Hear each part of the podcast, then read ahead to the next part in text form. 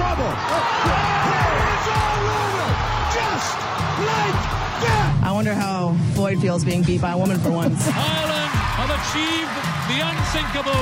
They've defeated four times world champions New Zealand. Holding on. O'Sullivan's got to drive for that line. But Gabriela Szabo's the Olympic champion. Sonia O'Sullivan is beaten on the line. What a fantastic final lap. But what a response from Sonia O'Sullivan. A perfect hit! Katie Taylor! Katie Taylor champion Olympic Olympic champion. I've dreamed of this moment so many times before.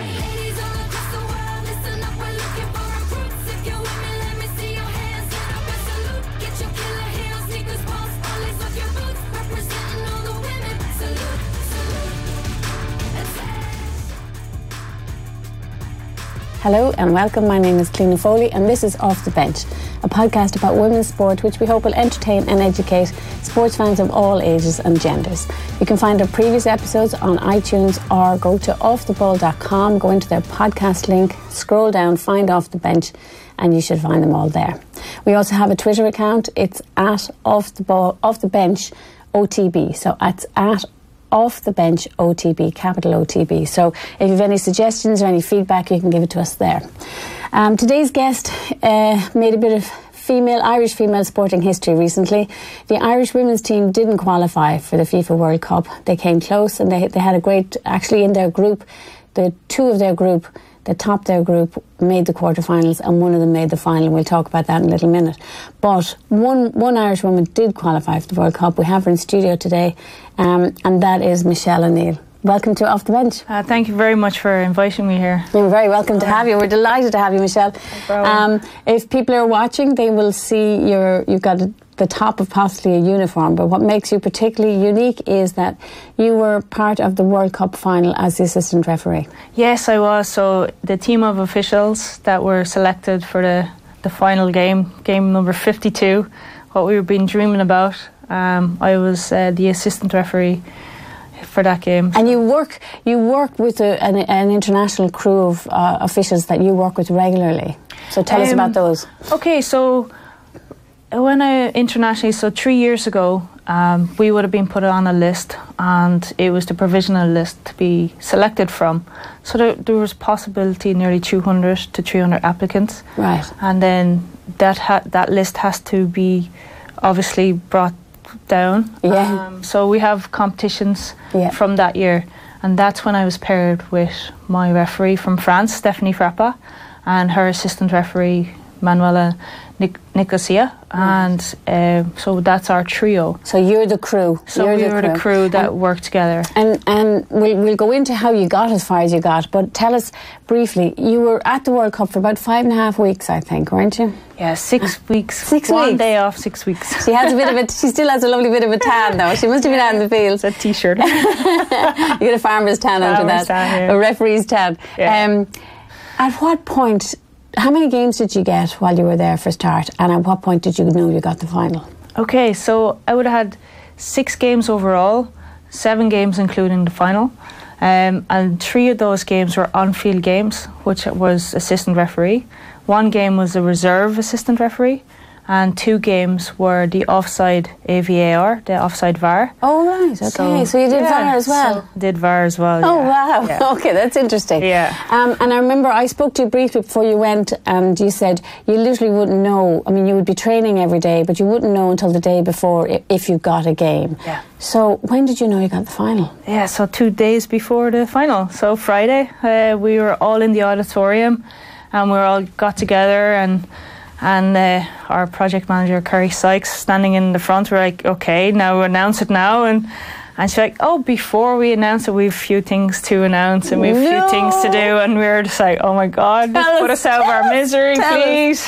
Did you have any Yeah. hint? Did you have any indication? Um, it was 50-50, you know, um, because of there's only there's 26 te- referees teams, Teams. Okay. all at the start. Yeah. Be, just before the quarterfinals started, there was a cut. So there was Ah. 15 teams sent home. Right. So you're there and you're part Men- of 11 teams now. okay. So you have like one in 11 chance. yeah, yeah, yeah. So then the quarterfinals were allocated then the semi-finals were allocated, then the third place was allocated, and then you only have like about three or four referees teams that possibly could get the final. Yeah, at that point. And That's and it. when it's when it's been cut down like that, did you do a quarter final? yes. Which one? Yeah, so I did Sweden and Netherlands. Right, Sweden, Netherlands. Yeah. Did you do a semi final? No. Yeah. No. So I was wondering, if you got a semi final, do you figure you'll get the final or not get the final? Or do you think that's me ruled out? Uh, like I mean, it depends on how well Could happen. performance the referees team did. Right. Um, also, um, but normally, if you get a semi-final, because it's so physically demanding, mentally Yeah. demanding, that they will rest up their Right. third place final and final referees. So you got a quarter final, you didn't get picked for the semi final, Yeah. your crew, you're thinking, we could Yeah. be in a shot, we don't know. yeah. Wow. But then when there's so many European teams Yeah. uh, went, got into So the, many- the semis and Yeah, the final, exactly. were like, oh my god! Normally to give it to there's like so many things going in your head. Yeah. So to give it to a, a non-European referee, to give it Yeah. to a European referee, Right. And th- I have to say, this World Cup was the first time the feeling was everything was based on performance. Right. Okay. And it was a huge, huge feeling of satisfaction and achievement because, like, every day we were putting in so much effort. Our team were doing extra trainings, extra everything. Yeah. And we were just there to perform and we're there to do a job. And so, if it's based on, as you say, if it's based on performance, that means they believed you were the you were the best Yeah. crew that were there. You're the best Yeah, referees to crew that was there. the final. That's an amazing achievement, absolutely amazing. And one of the gorgeous things about the World Cup is that the officials also get a medal. Yeah, yeah, that's a huge honour. Did you bring it? Oh, of Did course you I bring it? Did I Whip it out. We've got to see it. That's an amazing thing to have. There she is. There's your medal. Wow, look at that. It says referee final on it, FIFA. And you actually have one of these from the under 20s World Cup, I think, from last year. was, it, was it last year? Last year was the Under 20s Fabulous. Women Cu- World Cup. So these tournaments are where we get to do our trainings as well. Yeah. So our managers get to see us performing. So there's the Under 20s, the Under 17s, then there's other smaller tournaments around the world. Yeah. So our task was to p- perform the best we could in the under 20s because that was up to the final cut before the list would come out Right. for the World Cup. Right. So we got together as a team and we're like, yeah, we we have to have a really good performance. And it ended up we got the final. So the were final like, oh my god, we Where couldn't were do any better than that. Where were they held? France. France yeah, last year so as the well. year before the Right. seniors. Right, It'll be held in the same country. And did you did you have a sense during this year's senior tournament? Did you have a sense that you might get the final, or were you just didn't know? No, we didn't know. Right. No, um, we didn't know. We just were there because I mean, you're then like the rest of the world is there in terms of refereeing. Yeah. And some some of these women are performing in the top level in men's football. Yeah. And You're um, French referee, referees in the men's French league. Yeah, yeah, she's the first she, she's the first female to Yeah. referee in Ligue One. Yeah. and she she got that information in between the tournament, and she's so, oh she's super nice and super f- professional.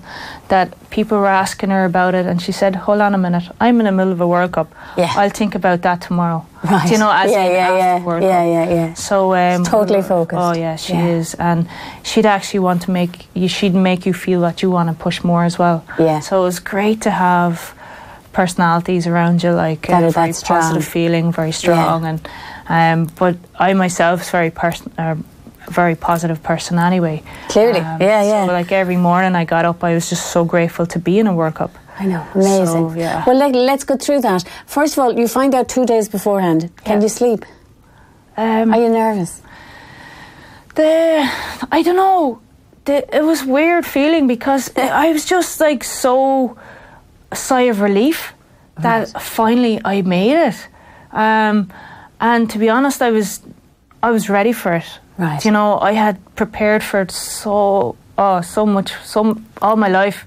I was just like ready for it. Do you know, this dream was there since I was a kid, not just since I started refereeing. And could you tell your family? Because I remember you said to me before you went away, Yeah. I won't know until beforehand when I get Yeah. games. So, like, they don't know to come over. Did they get over, or what happened? Um, yeah, could you they got them? over. I, I, I had to wait for two hours before I went out to the media, Right. and then I was on the phone for the whole day. So I didn't have time to be nervous, really. Yeah, I yeah, just yeah. like was calling home to everybody, and And then they quickly arranged everything and came over, and yeah. So was- family were there to see Oh, you. yeah, they weren't only there to see me.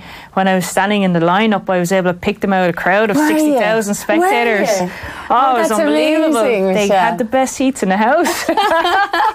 And, and was that Yeah. arranged for you, or did they uh, no, see, the thing is, um, before the World Cup, I was go- I was going to go back to the final regardless. All right, so you had already arranged to go. I had asked, I had um, asked, uh, emailed Yeah. uh, FIFA ticketing and looked for four tickets. Oh, and- perfect, And, perfect, started the ball rolling there. Oh yeah. so, okay, but- yeah. but you literally could see them when you were lined Yeah. up. That's amazing. Yeah, because that's when I was nervous. I was nervous one minute the whole the Just- whole game. I was just only before one it minute I was nervous. Yeah. just before it started, and its reason is because when the national anthems come on, that's just I can can't describe the feeling of hearing both national anthems and how much that would make the players feel. It makes us feel the very same. Does it? Because I often Oh, yeah. wonder our referees Yeah. completely removed for that, but you Uh, feel all of that we excitement feel the and emotion, adrenaline we as well. the- yeah. and we feel okay. Now we have to perform to our best. We have to have the best performance ever in order for these teams to to allow these teams to perform. Yeah, yeah. and not to interrupt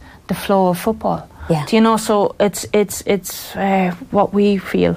Yeah. And Your job is to be as inobtrusive as possible Yes. and hope there isn't, I presume, and hoping there's not going to be a controversy. Yeah, you had, yeah. Did Megan Rapinoe, the famous American, did she have a word with you at some point? And Oh, yeah. where?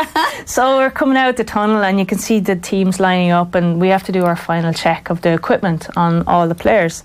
And I happen to be on the USA side, and uh, so I was. They, they were so nervous looking. I know, and I was like, oh, maybe they're because they're under so much pressure. Yeah. So I was like, okay, yeah. I'm, I'm I'm Irish, so I have a little bit of humour and coming up and checking them all, and they're looking at me going, "What are you doing here?" It's like, oh, I'm just saying good luck to you. Don't worry, I know your equipment's grand, so just ah, Yeah. good luck. And and Megan, I was shaking Megan Rapinoe's hand, and she turned around to me and she goes, "Oh, hey, are you ready for this?" And I was like, "Yeah, hey." I'm born ready. I love it. And she just started laughing. That's exactly the thing to say to Megan and you could see, yeah, totally. And I knew her humour. And Yeah, knew- yeah, yeah, so she- exactly. I knew she was- and And just actually, like, watching the game, she was on your wing in the first half. So she was the Yeah. one who was on your wing, and she was quite Yeah. vocal. And the other thing I noticed as well was at one point, uh, very early on, um, there was a sideline ball, and another ball came in, and there was two balls on the Yeah, pitch. yeah. And I, I was like. Were you thinking at that time, oh my God, I have to get that ball off? Or like, what are you thinking? Are you just thinking, looking at the next move all the time? No, no. So uh, once the second ball came on, I quickly alerted the referee. And once the ball is not interfering with the play of the game, we can play on. Ah, right, But once it interferes with the play, well, we'll have to stop it. So sh- straight away, she was aware of where the ball was. I had, and I was keeping my eye. so every everywhere the referee's not looking, I'm looking. When Right. when when I'm not active in my side. Yeah, exactly. So that's the beauty of the team. Yeah, that you work as a team. Yeah, yeah, yeah. And I noticed in the second half, um, who was down in your wing? Um, uh, the very good forward, Tobin Heath, was on your side, and she queried a few things. Oh, and in yeah. fact, I think when did you have to call your first offside? Do you remember things like Oh that? Oh, yeah, so I think it was nearly two or three minutes into the match. that early. Yeah, that early. I was like, did that just happen? Wow. Okay, here we go. nice first flag. Yeah. So had it always early. like like getting the. first Is it good to get it in early? Yeah. It is. It is good to get it in First early. flag, so focused, and you just say, "Yep, that sets the tone." So And tell tell us, and we'll talk a bit about how you got into refereeing and how you've how you've become a world class referee. But um, afterwards, I'm interested as well. When that game is over, because for players, physically they're exhausted. Yeah. They've run 12k or more.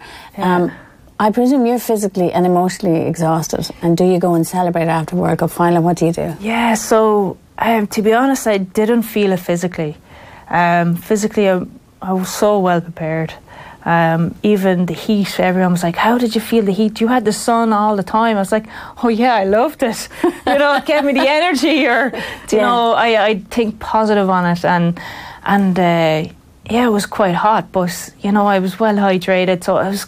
Didn't I, I really notice? didn't no, even notice. Right. Um, I was more emotional, emotional after it Were than physical. Um, I remember the final whistle, and then kind of going the realization of what I've just done, um, because you've you've you've shut yourself off from it, and you're just going out. It's white against orange. It's two teams.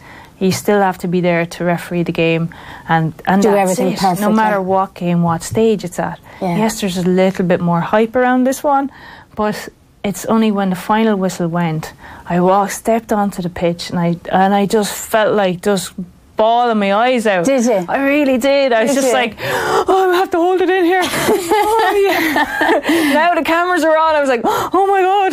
need to collect Yeah. and go up and get your medals and all of that. Yeah, so, so uh, more emotional than any you've ever done before, would you say? Um, yeah, the height of emotion, but you know, there was always a few things in the middle of your career. Like, I mean, the first cup final I done here in Ireland Yeah. in the men's game. Yeah. In 2013, I was emotional afterwards. In the Aviva. in the Aviva because a lot of people didn't know who I was, and you got like, oh, there's a female on the match. Yeah, What? yeah, you know. yeah. So um, yeah, I was emotional after that because I, f- I finally broke through. Right. You know, for me that was a turning point. Huge milestone Yeah, for you. Yeah. yeah, so- And um, what happens in the immediate aftermath? Do you get to go to a players' lounge, a referees' lounge? Do you go off and meet your families? Do you have a nice, you know? And how did how, what happens then? Yeah, so basically, because we we call ourselves the, the, the 25th team, so as part of the World Cup. So there's 24, we're the 25th. So we were very much the same as a team. So we got together afterwards, and they, they put on a farewell party for us. For all the match officials. for all the match officials, and we got to you know Lovely. hang out and talk about the final and the experiences and Brilliant. and then um, the I think the first referee left at about the first flight at six o'clock in the morning. So you're trying to get out as quick as you can afterwards. Yeah, yeah, So yeah. and then um, the next morning I got to to finally meet my my family. Really? Yeah, Yeah. yeah. so In uh, Lyon, and then you flew home that day. Then um, I wish I flew home that day, but you my flight was cancelled, so Oh, I'd stay another night. Are you serious? Yeah. What are the oh chances oh of that? God, the, in 10 years of flying, and first flight that was Are you cancelled. and at that stage, you're probably just dying to get home. Yeah, but I think it was pretty cool because I was able to reflect on Yeah. the, the, Yeah. the, the I don't know. And there's worse places to be stuck in than Lyon and nice weather and all the rest. Yes, exactly. yeah. Um, amazing. I mean, just what an experience. Um, but it's one you've earned and you've worked a long time in your life for. So we'll talk about that and about how you actually got there. Um, take us back. Um, if people might have recognised your voice, where are you from and how did you did you play sport? Did you play football? Did you play soccer? Yeah, so um, I'm originally I was born in Enniscorthy, but we moved to a little um, place called Clonmore Bree, so Bree Ballyhogue community, and it was an amazing community to grow up in because it was very very, uh, as the word says, community. Yeah. Uh, everyone pulled together, and I was very much involved in sport from an early age. Um, my first sport, uh, if you say, was Irish dancing. Right. But then I got into um, athletics and in Bree, and then there was no teams with female sports Of any so kind. of any kind. So my first sport, my first team sport, was actually in a little village called Oilgate, Yeah. and that's like about seven miles away. So here was me, young buck. I was about uh, fourteen at the time because there was no teams. No team sport where you lived. yeah, And you're in the strapped the hurl to the bike, helmet on my head, and I cycled all the way over to play in a match, and that was it, you know. And and then when Ballyhogue joined the football team, I started there. Um, Gael- a Gaelic football team? Gaelic football. Gaelic football team, yeah. And then the county team were having uh, trials, and I remember our coach giving the the names of who was selected for the trials. And I was like, "My name's not there." And she says, "No, no, you weren't selected." All right, what time you leaving at? And she was like, "Oh, whatever, two o'clock." And I said, "Right." So I jumped in the car. Went off for the trials. My name not even on the list. I was like, You "Oh, volunteered going." yourself I volunteered. so now we get some idea of how driven and how competitive you are. You volunteered and you got. volunteered myself for county trials. Did you make it? oh yeah, I did. I did. I There you go. Numbers of um, medals for Wexford, and but um, even in school, then I was playing football in the Rackard League. I was the first female to win a Rackard League for Bree School, Right. and I, remember coming on uh, in the second half. Um, and there was only two girls on the team. And what age were you about? Um, so I was 12. This is uh, this is like the Yeah. common among school then, the equivalent to the small Among. common among Yeah, school. Yeah, so yeah. th- that wasn't yeah, there, that wasn't yeah, primary school. Yeah, so you had rapidly. Show me age. So there was only two- two girls on the team? Yeah, so I came on, I scored a winning goal. and you know, and I'm just like, oh yeah. And then we were talking. I remember in the papers the next day, was the referee blind? Did he, did he not know there was a female playing the sport in the men's game, you know? And yeah, so I, I just was breaking barriers left, right, and centre And the thing is, uh, people won't know that by looking at you because Yeah. you look about 15 years younger than you are, which is how fit you are. But you're 40, so that explains why, growing up in rural Wexford, Yeah. there just wasn't team sports for No. girls. Are they? Are they were you were just catching the start of it, Yeah, probably. yeah. I mean, the next year, the following year, I was in sixth class or fifth class, and that's when we had a team. Then Yeah. becoming a mall started, Yeah, and, yeah. and started ball rolling on all of that, and and it was great. And did you play soccer as well? Yeah, Or do- or so- where, where did you get a chance to play most soccer? Yeah, then? so I started. I always played seven asides. Well, any time the brief field day, Right, seven yeah, yeah. asides. You know, put a seven aside team together. Sure, let's team, play yeah. soccer. You know. Yeah. And then um, I remember I was in secondary school at this stage then and playing there and and I was like, okay, I want I want to play. And it wasn't until I was like 16, 17 I only started playing soccer Yeah. because I was still heavily involved in the GAA book clubs, club and county. Um, so then I was on four teams because I went to the county soccer trials then Right. as well. Yeah. And uh, so I played with Enniscorthy. Had Ah. to travel for there, and then when they folded, I ended up. My last playing careers was in Adamstown, Right. Which would be another nearby as well. Yeah, Yeah. so that was. And I joined their football team as well. So And you went to third level, so you, Yeah. you got the opportunity to play probably the most organised soccer you got, if you like, in Yeah. third level. Where were you? yeah, so I was in WIT in, Waterford. Waterford. Studying Waterford, what? And I studied sport and recreation. and Surprise, surprise. Okay. and um, so in first year, I got an opportunity to be on the InterVarsities crew, Brilliant. and we went on and won that. right. So that was pretty amazing, and I think when I won that, I was like, yeah, I want to play more and more soccer. Right. Yeah, so I loved it and playing county, and yeah, I was always like a striker, so midfield striker, and Right. I think one year I played in the backs for some reason I don't know, but yeah. Um, So you're naturally yeah. a striker. Um, and I, I, I remember you telling me this before as well. So just when your refereeing career started, um, Women's National League football Yes. kind of started. So you had just tipped and gone into the refereeing before you got those opportunities, and you kind of just stayed with, with refereeing, which is interesting. Um, what is the pathway? I mean, how do you even start refereeing? What's the training process?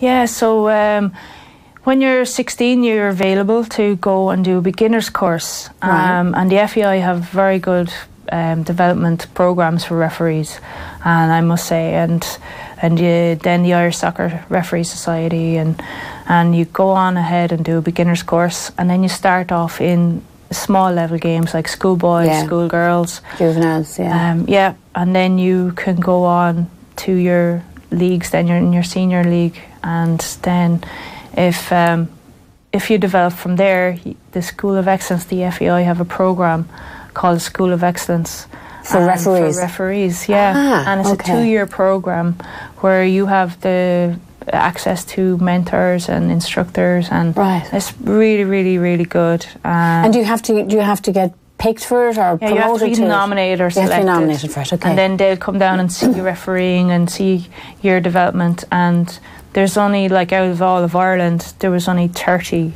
30 people picked to do the, like, School of Excellence School of program. Excellence, that two-year It's one every two years. Ah. Um, and then you have, like, a couple of weekends to go to Dublin. And Yeah, then do training. you have your training, you have your fitness tests, written tests, your analysts of all So that's your that's the start for you now on a serious Yeah. pathway. Yeah, yeah. And and how quickly then after doing that did you progress? Because um, you you people might know this, but you you were an, you were an assistant referee for the League of Ireland. Yeah. you can do all of any women's game in the country, I presume, as Yes, well. yeah. So how quickly do you progress then to League of Ireland and stuff, and then how do you get to FIFA? Yeah, so um, throughout my school of excellence, um, I was uh, being, after that I was selected to be on the League of Ireland panel, and that's where then you go into the first division games, and and then um, when you develop there, and I was think it was a year after, I was nominated forward for my FIFA badge. Ah, okay. So then that's another process. Yeah. So then you're nominated for your FIFA badge, and then you have to pass more fitness tests and more written tests, and then you have to perform, um, and in your in uh, UEFA level, in all different, uh, um, you know, Yeah, different if- levels. Yeah, if you have the Champions League qualifiers, Yeah. European qualifiers, Right. and there's always somebody watching your games. Always, Always being always assessed all the time. assessor. Yeah. Always, always, always, and then you when then you're nominated for FIFA and you receive your FIFA badge, but you have to be nominated every single year. I'm nominated every single year for my FIFA So badge. when did you first get a FIFA badge?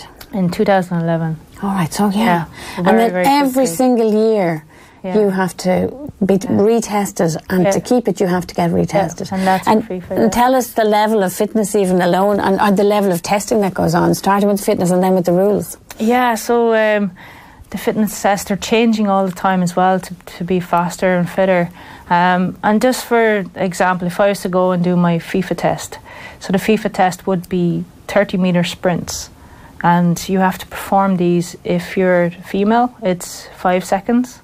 And if it's the male, male test you're going for, it's 4.7 seconds. Right. And you sprint in, in that timing gates, and then you have to perform that five times in a row and have the same average speed. Right. And then that's the first part. The second part then is to be able to run 75 meters. Right. So Faster again. yeah, so it's kind of like box to box on a- Yeah, on a yeah. soccer pitch. If Yeah, you yeah, it would be box to box. Exactly. That'd be the visual, exactly same And yeah, you do that if you're doing the men's test, you do it in 15 seconds. And then a turnabout of 20 seconds walk Yeah, recovery. rest. And you do that 40 times. 40 times.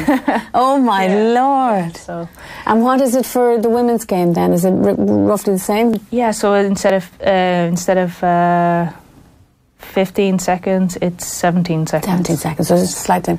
Tiny difference. So, um, to come back to even the, the League of Ireland, how many referees are on that and how many women are on that? yeah. so the League of Ireland panel is made up of uh, roughly um, 60 60, uh, 60 officials, yeah. and there's two female. Only two. Yeah, so I have my referee here in Ireland for FIFA is Paula Brady. Paula. Yeah, so She's a Dubliner, I think, yeah, she? Yeah. she's a Dubliner. Yeah, so I would have uh, came up through with her, and just before her was Paula or Rhona Daly. Rhona Daly. Yeah, and she she's just finished now, and Hilda McDermott was before her.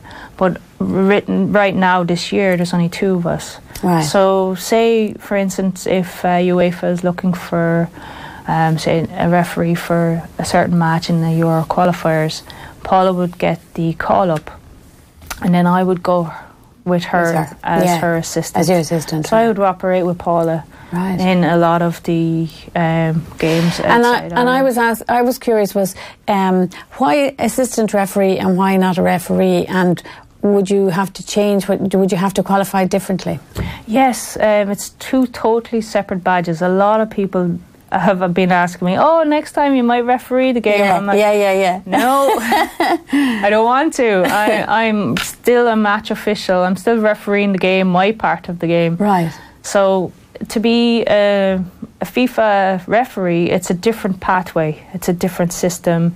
Um, you have to go and do a slightly different test, a little bit faster on the recovery.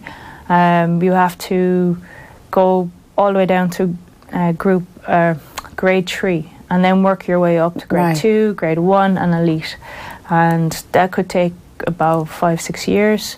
Um, and for me to like hand back my your assistant referee at what level do you have that then you have that at the top elite, level yeah. elite level so you, if you wanted to do the refereeing you'd have to go start drop a few levels and go back to right through the Right. rankings. but is it, is, is it a different skill It is. It's a total different skill. I mean, if you ask any of the referees at this level, they're like, "Oh, I'll never be an assistant." and if you ask the assistants, they're like, "No, I'm I'm fine. I'm I'm all right where I am." Right. I mean, it's a total different mindset because. As an assistant, our our sprints have to be a lot faster, or like um, your different movement. We do a lot of sidestepping. Yeah, yeah, with, yeah, With that's quick true. turn sprints. that's true Um, and uh, then we have like seconds and we have like supervision in order to do the offside line. Yeah. And then to be able to have the vision of to see the ball being kicked as well as you know, catching the, the player offside Yeah, onside. you're using your peripheral vision nearly more Yes. than a referee who's Yeah, looking straight and at There's something. like so much super focus Yeah. needed to be an assistant referee that um, you cannot be have distractions. Yeah. You cannot let anybody, if anyone shouts at you, you cannot even hear them. so you think they're two different? They're in a way they're different. They're different, Yeah. different physical skills and even Yeah. different, different vi- I mean, visual skills. With a referee, they have to have super management skills in order to manage the 22 players on the pitch. They have to have really good communication. Yeah, they're They dealing really directly good with players. Leadership. Yeah. You know, um, to be a leader of their team, and but to get the best out of their assistants. Yeah. And to have the better relationship with their assistants too, Right. because like I mean, if you know, you have to have a, a referee that takes charge, but then allows you to do your job Yeah, as well, same and time to work as a team. Yeah, I mean, because at the end of the day, referee would run down the pitch and there's people behind, and we, we have to be the eyes at the back of their head as well. you know, Yeah, and, yeah. And then it's the same for when we're concentrating on the offside line, and that's when we're like, okay, the the fouls are yours now. Yeah, I mean, we're just looking we're, at we're this. just going to be going. So it's here, interesting. You really are a Yeah. team. You really it's operate as a team together. Really, really amazing. Um, the, this World Cup was unusual because, um, first of all, FIFA brought in a whole load of new rules, um, and they were introduced from the first of June, which meant that the first time they were used were in this World Cup. Yeah. Um, and how were you trained for those? How much training did you get beforehand? Okay, so all the new laws of the game came in, and uh, in March. So from March, we've been implementing them. So we went out to our training camps, and we had a one in Qatar this year. So we all our group that list came out in December. So we knew in December we were going to the World Cup. So we had started training from then Right. with the new laws of the game. Now here in your own league, you didn't implement them. And once a league started, you didn't impl- implement Yeah. them. So what we had to do was we had to go, and they put on a Qatar league, and then we were also involved. We went back out for another training camp for another two weeks, and we were involved in the club international tournament with, Ah, with right. Real Madrid and Oh, Roma. wow, But this was a men's Yeah, yeah, yeah. men's uh, club international, and it was the first time that we got special permission as a group of female referees to fully officiate Right. club international males uh, match or matches like tournament in Qatar. So yeah. in Doha, so Pretty it was unusual, right, out huge. there. There's history being broken left, right, and centre. Wow. And um, so when we were there, all the new laws of the game had to be inf- were implemented. Right. And we were practicing them, and we also had VAR video assistant referees. This was the We first World Cup like- for women it was going to be used Yeah, in. So you yeah. had to train for that as well. yeah. But all the teams involved in the World Cup were also given the new laws of the game changes. yeah. Yeah. So they knew. they Then we coming. had friendlies. So then we were able to go. I think we were on a friendly in England versus Spain before the World That's Cup. right. Yeah, it was one of their warm-up games, so you went Yeah. and worked at that. And this notion that it was unfair, I, I heard a lot of people saying it during the World Cup. You might have been aware this conversation was going on, but because there was controversy over VAR and particularly the goalkeepers coming off their lines and they adjusted it during the during the tournament, people were saying, "Why were the women the guinea pigs? You know, they shouldn't have." This is such an important tournament. Why are you only throwing these rules at players now? And why why were the women guinea pigs? Did you did you know that conversation was Um, happening? What was your impression? Well, I wouldn't. I don't really like the the way they were saying it. Uh, where were the guinea pigs? Because I mean, think about it. The laws of the game were there. Um, say in the 2019 or 2018 World Cup for the men. I mean, the the goalkeeper must put two feet on the the line. Yeah. And then try to save the ball. So they actually said, okay, we need to change this because it's not fair on the goalkeeper. Yeah. The natural movement of You a goalkeeper. You can't stand on a line with two feet, You yeah. step forward to save a ball. Yeah. So they changed the law for the goalkeepers, and they, it was like done in a meeting with all the top clubs, all the teams, everyone, and they were open for this law change. Right. So it's not from the referee's point of view; it's from the whole of the organisation of of everybody. Were Yeah. were like open for this. And it was like one step forward. It was brilliant. They were like, "Yes, we'll we, we'll take this." Yeah. Um, but what they forgot, it was like, yeah, well, there is a yellow card if you move both feet off. Yes. You know, so um, So that was that's that's was there, but they got the law changes. They did. practice. They yeah yeah they adapted it during it, which was unusual as Yeah. well, actually, which was a good Yeah, thing. yeah. Um, and uh, in terms of matches, is there any one decision that you had to make that anyone like that you know you got scared or thought, oh my goodness, you know, is this right?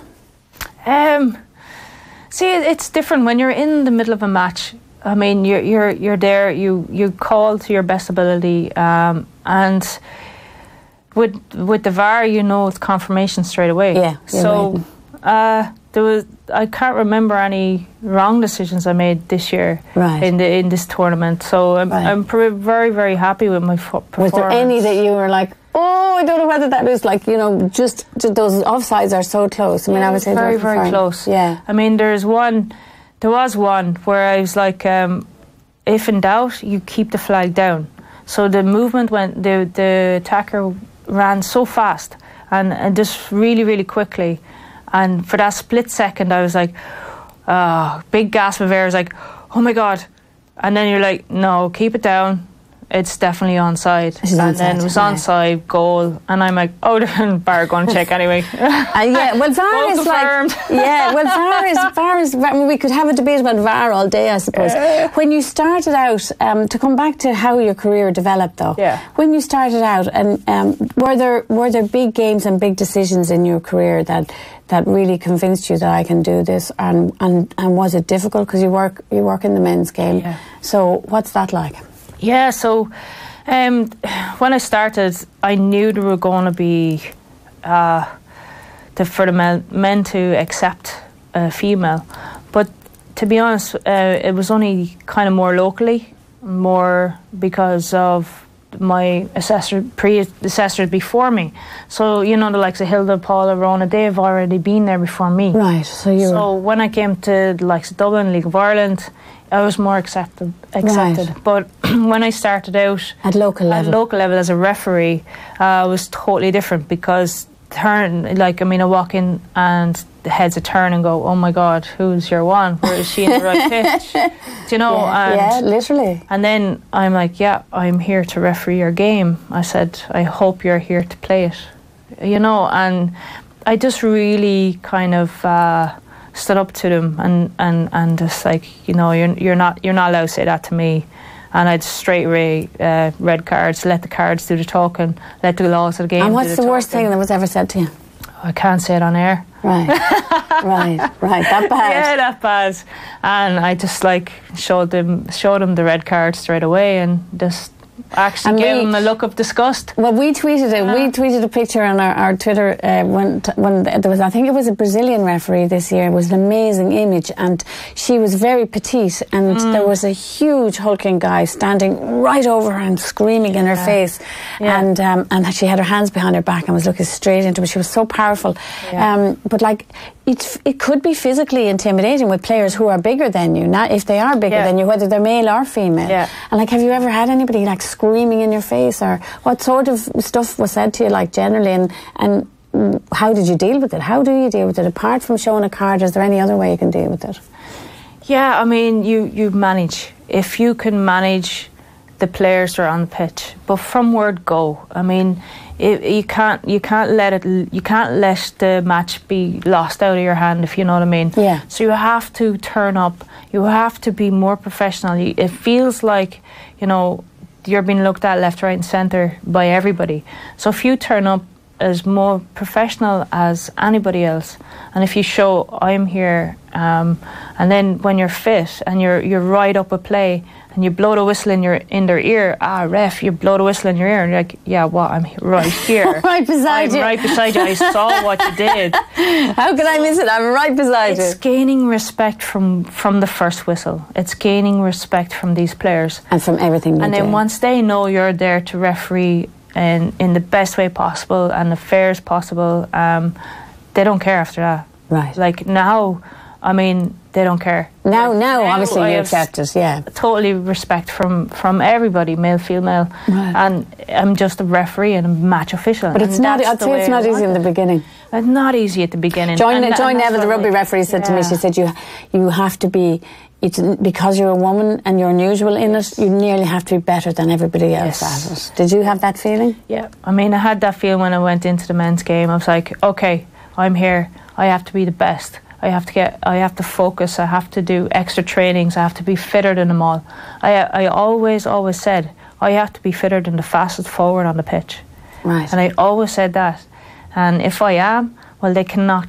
They cannot dispute my decision. Yeah, yeah. And You're going to be always up with play, always on always. the spot. And and yeah. was it was it was did some of them tell you to go back to the kitchen or go back to watch soaps or something ridiculous? I can't remember. Uh, most of the spectators do this. Spectators. Yeah, the spectators. Because you're quite. I always think that Yeah. about assistant. You're on the line. You hear way all the stuff coming from the crowd. Yeah.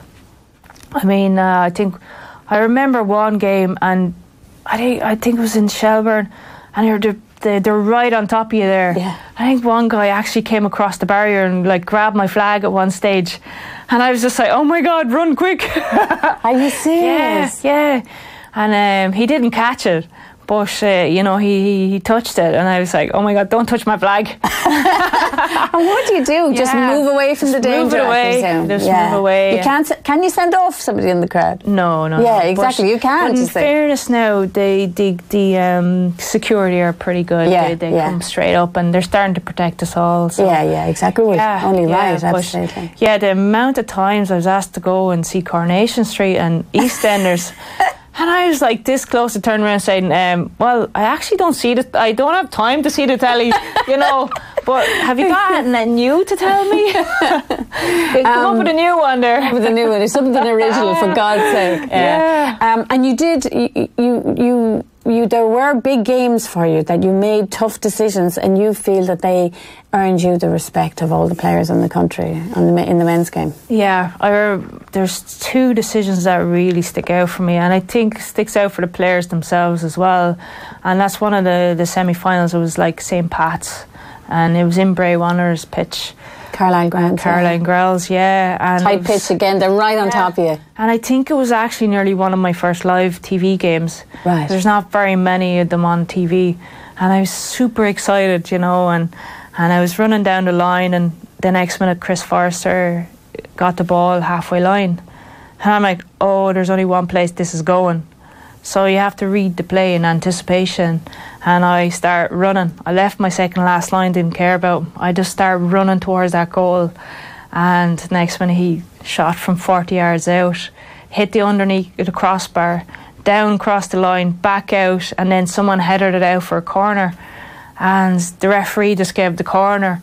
And I'm shouting at the corner flag. My microphone's not working because it was raining, and Oh, no. it was the old system. And, and I'm shouting, waving my flag, and he goes, "Yeah, it's a corner." I was like, "No, it's a goal." You saw it I across the saw line. it cross the line, and um, Big call. yeah, it was a huge call. No VAR, no action No, replays, no, nothing no. to look at. You, you, you don't have that here. You have to make Yeah. those decisions. Yeah, yeah. So and and then of course a couple of the lads ran after me, and you know they were dealt with by yellow cards and. Were they? Oh, yeah, goodness, but yeah. it was yeah. So that was a big one. so That was a big one, and then the next one was the the twenty. Uh, 13 cup final in Aviva Stadium, your first time in Aviva First Stadium. big game. And you're like, whoa. And um, I remember the coming down, and, and when the player's in front of you, it's, it's actually harder to see free kicks and fouls that are right in front of you. Yes, yeah, yeah. Um, because you're looking across Yes, as well. yeah, your eye is you have to see the ball being crossed for offside. So the next minute, the, the Sligo player comes down and slid down on the ground, covered the ball, but the ball had gone out of play as he was crossing the ball, and then the header into the goal. They're celebrating a goal, and I'm standing there again with the flag up, going, "Hey, it's it's Oh, goal yeah, kick. it's goal The kick, right. Ball went out of play first, and they're like, "What's wrong with you again?" And you know, the, a few screams and shouts. and you're working with the referee who's Yeah. supporting you, obviously, as well. the funny fact about this, the two decisions, it was the same referee I was working with. Was it? yeah, thanks very much, Paul Tuite. yeah, so. yeah, but you got to deal with them. You got to Yeah, deal but you see that the thing is in a team of referees you gotta have so much trust and support each other. and support yeah. in the team yeah yeah Ever been physically frightened as a match official? Uh, no no Really? thank God Never? no no That's really good. Um, I think it's because of growing up in the men's game, playing with like I mean, played in the schoolyard with the boys and Yeah. played on the streets, and I visit. Like I mean, I I never felt threatened, Right. you know, at any stage because, uh, yeah, I just I suppose it was just the hard skin I was born with. I Well. I, I think all officials, Yeah. match officials, need hard Yeah, skin. They also need to be terrifically fit. So if anybody came after you by looking at you today, I mean, you have the shine of a, you have the gloss of a, an elite athlete. That's you have that healthy glow that people who are really, really fit have. You train obviously really hard. Yeah, we do. I mean, you could have six to seven training sessions per week um, with one one rest day, um, and I mean we're training all different aspects. So, like, I have a strength coach that I train with, as a speed coach, but I normally that's only once or twice, you know, in the month, and but I normally train myself. And, And you're in the gym obviously in- as well. yeah, Outdoors, so running in the gym, everything. I go out to the pitch, and it's Right. funny because I'd set up the pitch, the full soccer pitch. I have cones, ladders, hurdles, parachutes, um, and I even tied bungee cords to the wall. And and um, I remember the, the groundskeeper coming up. Oh, what team are you going to train today? And I goes, oh, myself. this you know, is me. and this is me, and I train away for And two what's hours. the local pitch then? Where do you train? um, up in the the Ferrycarrig Park. In Ferrycarrig yeah, Park, so. I'm, and thank And God I'm allowed to go Joy, and use it. Joy so. Neville is um, is a professional referee. The IRFU have actually given professional contracts since two years ago. So this is her full time job. Yeah. Can you make a living as a referee, or No. could you be a full time referee? No, not not in Ireland. There's there's no professional contracts in Ireland for refereeing. It's all just uh, uh, voluntary. So technically, it's your hobby. yeah, technically, yeah, but uh, Can you get rich doing it? Can you make lots of money doing it? uh, not in Ireland. No, Right. no. Um, so we just we have our our match on a weekend and we go back to our day jobs every day. And And what's your day job? Yeah, so I'm a swimming teacher, so a self-employed swimming teacher. Um, a move I made three years ago after the last World Cup because I wanted more flexibility time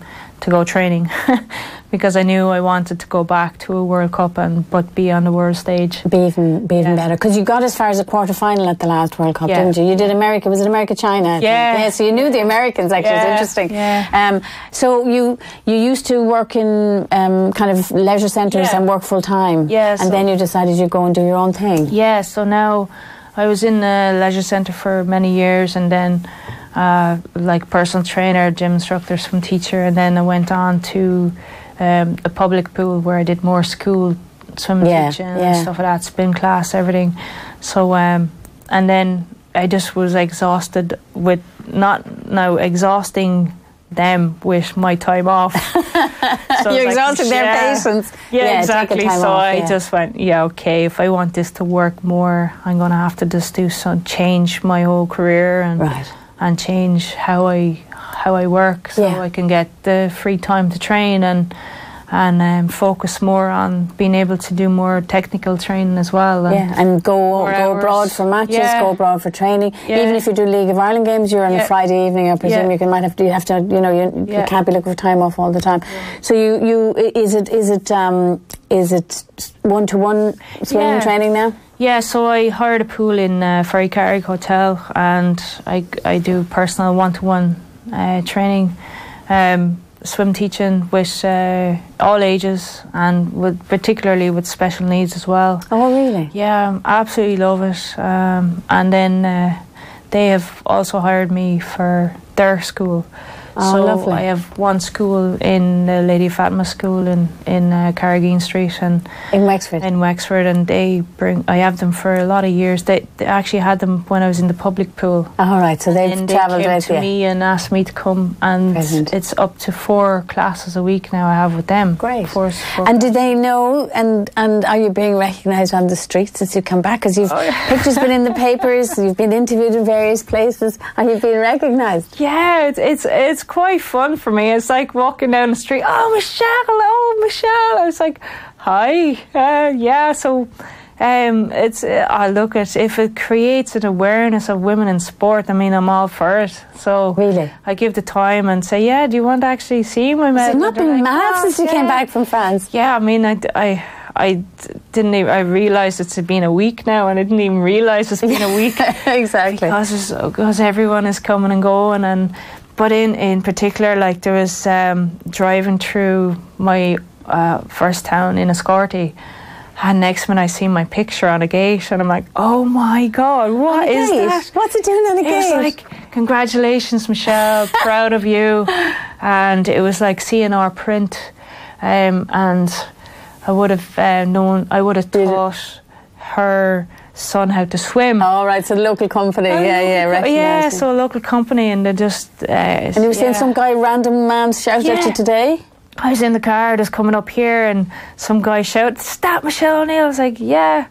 Oh, my daughter was watching you, and she's so proud to see you and to see uh, a female at the, in, in the World Cup. And and I was like, "Oh, does she play soccer?" It's like, "No, she plays rugby in Trinity." But, but, Oh but God, obviously people are really chuffed for your success. Yeah, to have done this. And I was in like the credit union when I came home. I was like, "Oh, I need some money." and it's like uh, this this old woman came up and she was like, "I saw you on the TV. I don't watch sport, but I saw you." Power of TV, the power oh my of TV, God. So yeah, it's been been amazing support. I mean, I have to shout out to everybody that I haven't been able to text back. yeah, of course. But um, Yeah. the support and the love I felt from everybody was just amazing, and I can't stress it enough. Like that, I am so grateful for every single one of their text message and their support. and you had such a positive time too. Like you, you, you must have been delighted that the final. There was no major controversy. Yes, I was. That was one of our main things going out on the final match. When we had our meetings, we had a lot of meetings before we went out, and we went, okay, guys, this has to be our best performance. Just let the two teams play the game. Mm. A couple of free kicks were probably missed, but it was in the bigger context of the game to let it flow, to let them play, and let's get the big, big decisions. And I, even at local level, I always say referees aren't perfect. Of course, they're not perfect. No, So, what do you do when you make a mistake, like, or how do you deal with that? Because a lot of us, because we're always so critical of ourselves, we've been Yeah. trying to go home and think, "Oh God, I got that one wrong. I got that one wrong." Yeah. How do you deal with that when you might make a mistake and you know you've made a mistake? How do you deal? How do you move on from that? So, just for instance, if I make a mistake on a match, I have to quickly say, okay, I'll analyse it when it's over. And because the next, the next big decision could be the next one I make. Yeah. So I cannot think of the last one. Yeah, yeah, So yeah. you quickly have to yeah. like the mindset when you're when you're on a on a match. Every match is important because if you make a huge mistake that allows another team to get a goal or not a goal from Mm. it, that's the outcome of the match.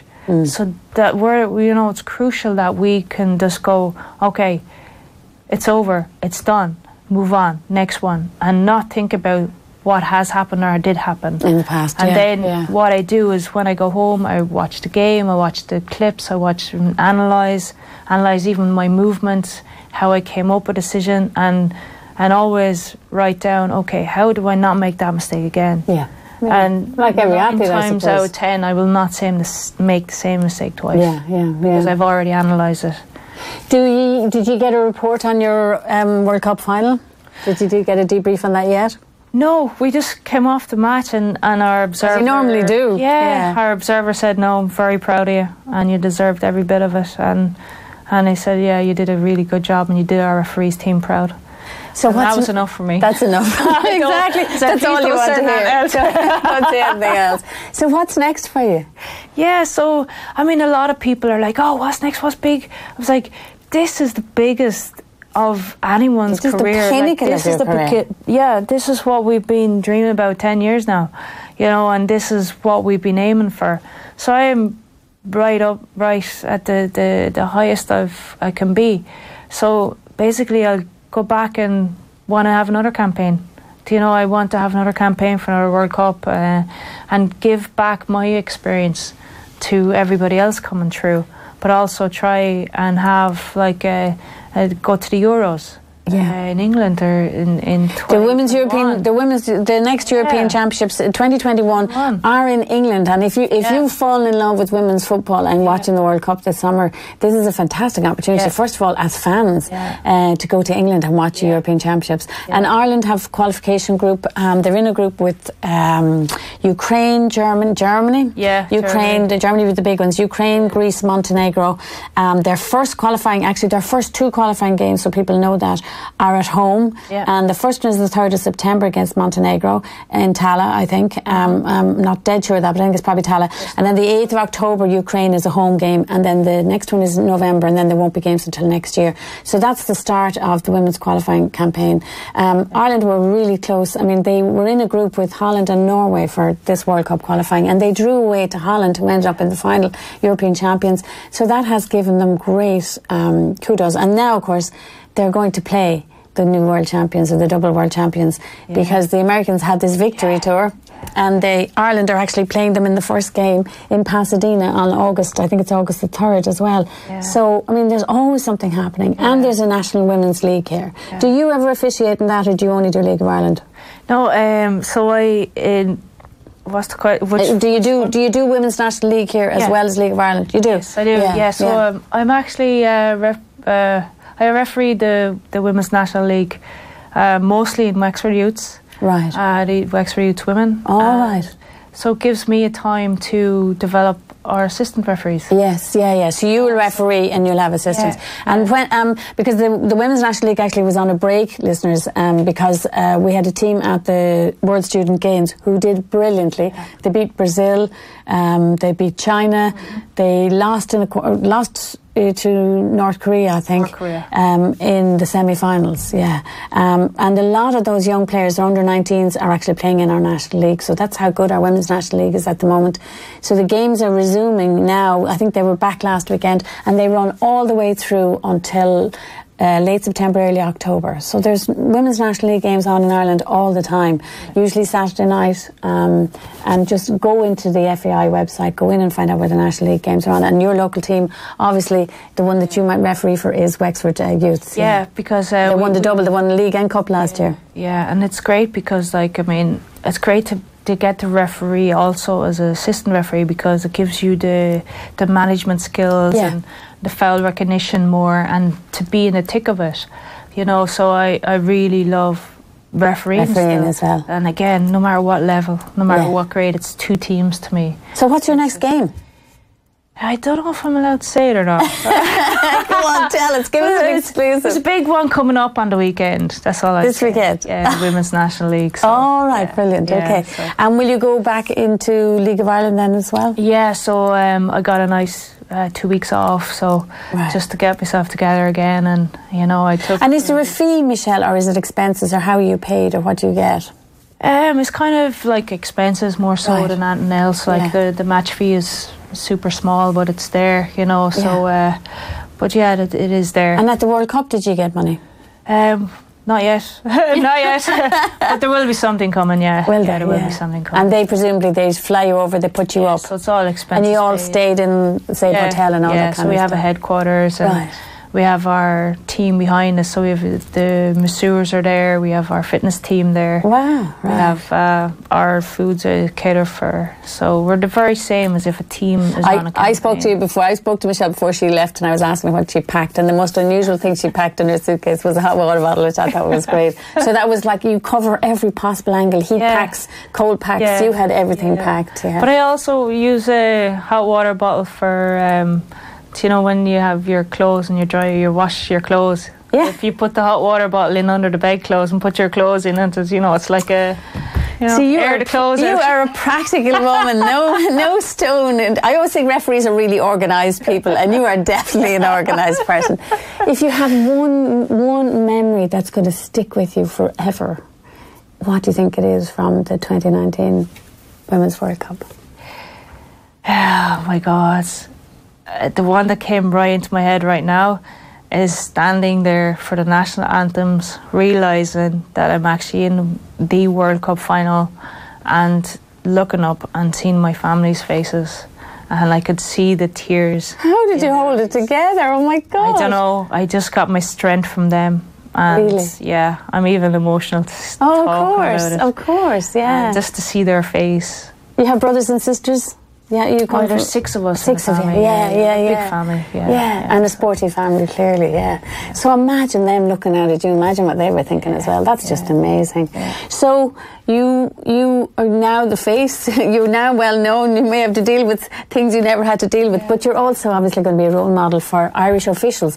Doesn't matter what gender they are. yeah, yeah. That they they can be this good. They can make a World Cup final. Yeah, uh, I mean, We've had a man at work as an assistant referee work at World Cups, haven't we? yes, we had. Uh, Eddie Foley was the first Irish um, man to get to the 98 World Cup. Right. And he got as far as the quarterfinals. Right. And he he came out to the final. I was so, so pleased he came out. Yeah, Oh, he came out to see me in the final because he would have been my mentor. Ah, so lovely. Coming up the ranks, and I remember turning around to him and saying, Eddie, how does it feel 21 years later after you've been here in France 21 years later and you can turn around and say we have another Irish official in a final um, and he just said it's so emotional Yeah. and it's it meant so much to him meant so much to the FAI and, and, and officiating and Of course. it's so much to the ISRS, the branch, um, all the different referees groups and societies, and he said, "Yeah, now we've done it. Like, Well, I mean, any, when one Irish person does something to know, you break you break a boundary, but you also make it a possibility for everybody else. yeah, um, I'm only realizing that this week. You know, the possibilities are there now for anybody else. You know, everybody else can turn around and say, "Oh, I can see that, see her doing it. I want to do that." Do you know? Whereas when I was growing up, it was different. Yeah. Do you know so um, it, it feels it is really really inspiring um, i just want people to be inspired and also even if it's not officiated even if it's just in life to get up every morning and go okay what am i going to do today now that'll make my tomorrow better do you know and it's, it's just right across the board and i think sport is so powerful in that way and to give out that message to people i mean i'm honored that i can do that Well, you did a great job, and that's a great way to leave it. Thank you so much for joining us on Off the Bench. As we said, remember you can find all of our previous episodes. If you go into offtheball.com, go into their podcast section, um, and you'll find Off the Bench in there and find our previous ones. But it, we, it has been an honour for us to have you here today, Michelle O'Neill, another Irish woman making sporting history. Thanks so much for Oh, being no, with thank us. Thank you very much for inviting me